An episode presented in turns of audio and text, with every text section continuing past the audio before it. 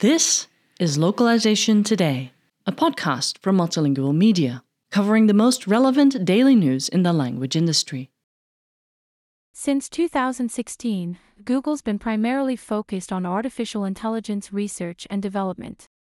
And that R&D appears to be paying off, if Wednesday's Google I/O event is any indicator.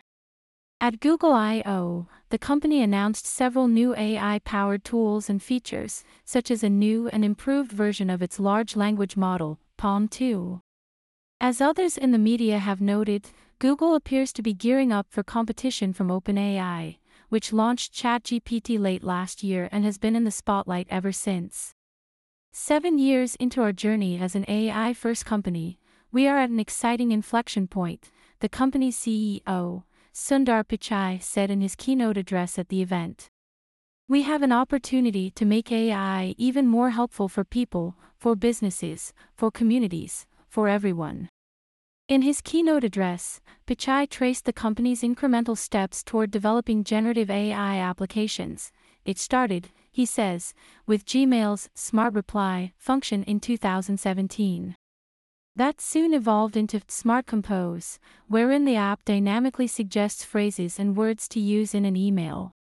And now, Gmail will have a Help Me Write feature, allowing users to generate unique text directly on the platform. While browser extensions like ChatGPT Writer have allowed users to employ generative AI within Gmail for months now, Google's Help Me Write is the company's first in house feature to perform this function. But it's not just Gmail that's getting a boost from generative AI functions.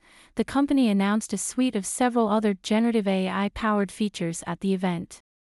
PaLM 2 will power the company's own chatbot, Bard, which performs a similar function to ChatGPT, albeit with the ability to scan the internet as well. The company also shared that the PaLM family of LLMs includes specialized models, like MedPaLM, which is trained on medical data, for more niche functions than general purpose models. Additionally, the company shared its PaLM API, which allows developers to build applications and other tools that utilize the company's LLM.